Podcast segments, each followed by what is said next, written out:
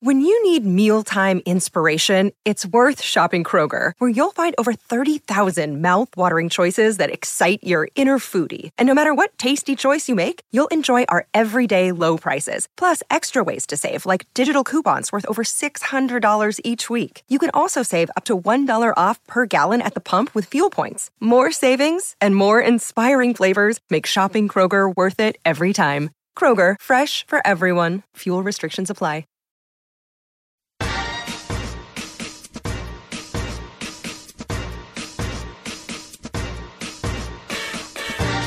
Hi everyone, I'm Cheryl Butler, and you're listening to the Mighty Mommies Quick and Dirty Tips podcast, which will help make your life as a parent a little bit easier and a lot more fun. Welcome.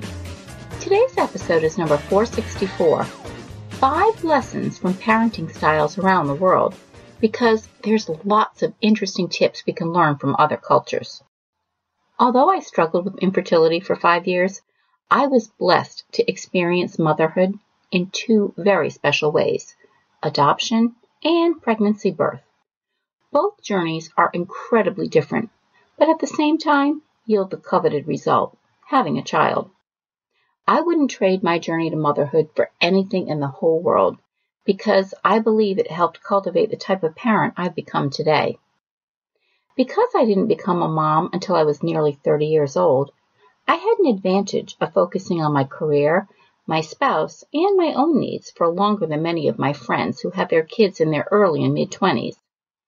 I didn't realize it back then, but my challenge with infertility was actually a sacred time for me. It afforded me the time to soak in parenting practices from my closest friends and work colleagues because I was on the outside looking in and was able to observe many different parenting styles as I waited, not always so patiently, to become a mom myself. Even now that I've been a mother for over 20 years, I haven't met anyone that parents exactly as I do.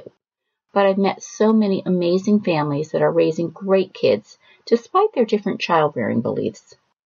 I've always been of the mindset that we can all learn from one another, especially if it's going to benefit our children. In addition to interacting with parents and families here in my community and at school and church, I love reading almost anything parenting related. Not just because of the entertainment factor, but because of the savvy information I can glean from a good read. I recently had the pleasure of reading one such book, Achtung Baby, written by Sara Zaske.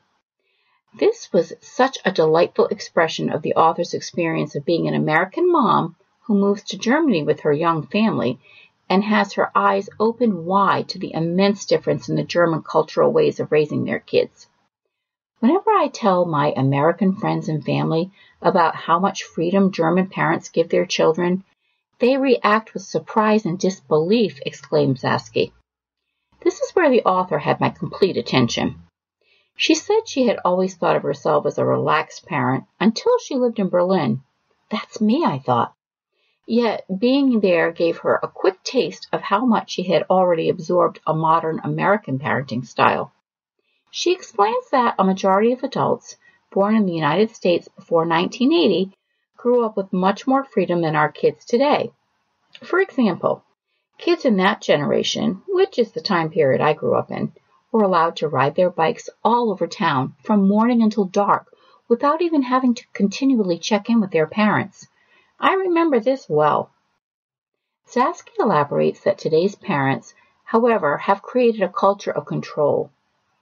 Think of the now popular phrase helicopter parenting, where parents are overseeing nearly every move their offspring make from dawn to dusk. But this only touches on a larger problem, not allowing our kids to enjoy simple freedoms like having more unstructured play, to take risks, to have simple alone time after school and on weekends. It was really interesting to learn that the German culture encourages toy-free time. Love it. Where for weeks or months, many preschools and kindergartens throughout Germany remove toys from their classrooms so that kids must rely on entertaining themselves with their very own imaginations.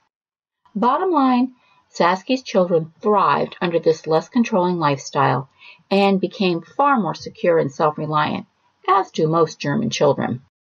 Reading Achtung Baby was a great reminder about all that we can learn by embracing other cultures.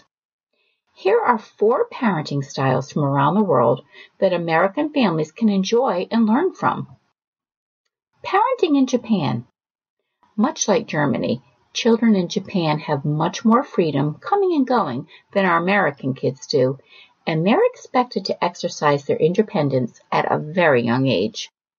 This includes elementary school age kids who are allowed to travel alone to get back and forth to school via trains and buses. One reason that their children are given much looser reins in this capacity is Japan's overall low crime rate. In researching the parenting style of Japan, I learned that the elders in the community happily volunteer to make sure the children get safely to school, just for the sheer enjoyment of interacting with them, as well as coach them on a proper greeting. The Japanese believe in a loud, strong greeting to one another, particularly when addressing their elders. Otherwise, it may be considered rude behavior. Japanese families also believe in a very healthy diet, where rice truly is a staple and is even sent in their children's lunch boxes to school each day. Community gatherings are very important as well. But when families get together, the women and children hang together and prepare the food, and the men congregate in another part of the house and enjoy adult beverages. So, what can we learn from Japanese parents? Japanese parents learn how to enjoy a more carefree pace of life and not worry as much about their children. They're strict when it comes to teaching respect and embracing education, but they know how to stop and smell the roses throughout the entire process. Parenting in Italy. If you love a great gravy and meatballs, fine Italian wine, and amazing architecture and lush landscapes, Italian parenting may be well for you. As a whole, Italian folks focus on pleasure as opposed to work. They live their daily life by enjoying all that life has to offer, rather than concentrating on a 9 to 5 lifestyle. In addition, the Italian way is to raise children to adapt to the adult way of life, not making it a child centric world. They're known to appreciate all the beautiful aspects of life and live in a very relaxed manner with strong family values. This, of course, includes enjoying strong family bonds, a love of great food and wine, and appreciating fine art. That said, Italian children are brought up with the knowledge that they're treasured and valued, and that their happiness is equally important to that of the adults in their lives. Food is also very important in the way of life in the Italian culture as a whole, Mealtime is family time, and eating together is extremely important. Italian families don't sacrifice connecting with one another in order to shuttle kids to a late night practice. And speaking of meals, in Italy, wine is served with every meal, and children are allowed to taste it starting at a very young age. Kids can legally drink in bars at the age of 16, but don't seem as tempted to dabble with alcohol as here in the United States, possibly because Italians don't make drinking a prohibited activity. Instead, they enjoy life and they practice moderation. What can we learn from Italian parents? Italian parents seem to enjoy life and their children. They know how to live in the moment rather than rushing from one activity to the next. They also know the importance of breaking bread together every night despite their busy schedules. Parenting in Sweden. Living, loving, and appreciating the great outdoors is the common theme among Swedish parents. Their motto is Friluftsliv, the Swedish term for living close to nature, and it isn't just a parenting strategy, it is a way of life, no matter the season or weather conditions. Their love of nature encourages families to commit to lots of unstructured outdoor play, where longer recess periods and shorter school days are an everyday affair. Along that note, the Swedes are no stranger to embracing activities that require a bit of risk. The many facets of outdoor recreation allow for events that require swift speed, climbing extreme heights, and hiking and exploring unknown territory. Swedish children learn to navigate nature and her elements at a young age, also allowing them to live beyond their comfort zones. Maternity and paternity leave is also very generous in Sweden, with up to, get this, 480 days of parental leave allowed to be shared between the two parents. This could be one reason you see fathers everywhere and involved in just as many aspects of their children's lives as moms. And another fun fact about Swedish parenting is that they don't believe in finding out a baby's gender prior to the birth. I love this because I never knew the sex of any of my eight babies, including our adopted daughter, until they were born. Boys and girls are treated equally in Sweden as well. Sweden was actually the first country in the world to ban spanking and all other forms of corporal punishment in 1979. What can we learn from Swedish parents? There's a lot to be said about finding more time to spend with our families while soaking in the great outdoors. And the fact that fathers play such a pivotal role in parenting is also a big win for Swedish families. Parenting in India. India is one of the most culturally diverse countries in the world, so getting a glimpse into the world of Indian parenting is both rich and fascinating. India is known for raising children with stern discipline, including mild corporal punishment such as spanking. Disrespect to elders is not tolerated, and punishment for doing so is the norm. Indian families are rich in tradition and delight in celebrating birthdays, anniversaries, and other important milestones. Family is key, and learning to respect elders is taught to children at a very young age. Indian mothers ultimately raise their kids, while the fathers are responsible for earning the income.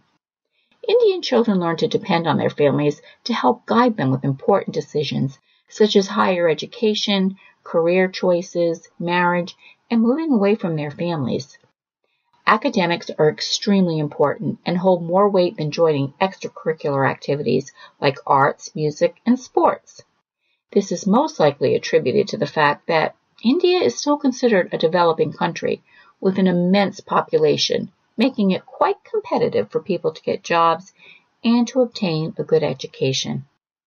Another interesting fact of life in India is bedtime.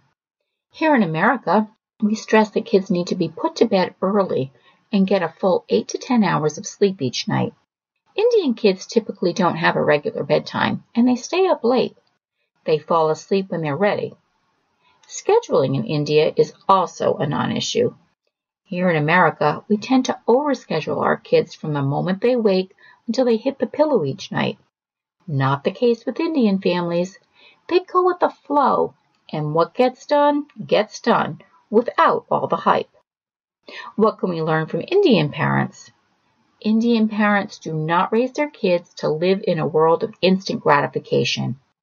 Very rarely do they get overindulgent with their kids. Instead, they're taught that they will earn and will be deserving of what they get.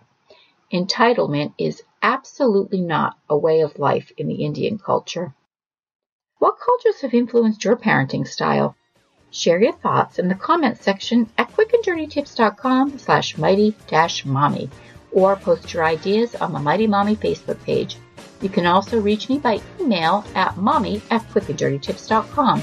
And please visit my family-friendly boards at pinterest.com slash mightymommyqdt. Wishing you an enriched week with your families. As always, I thank you for listening, and until next time, happy parenting.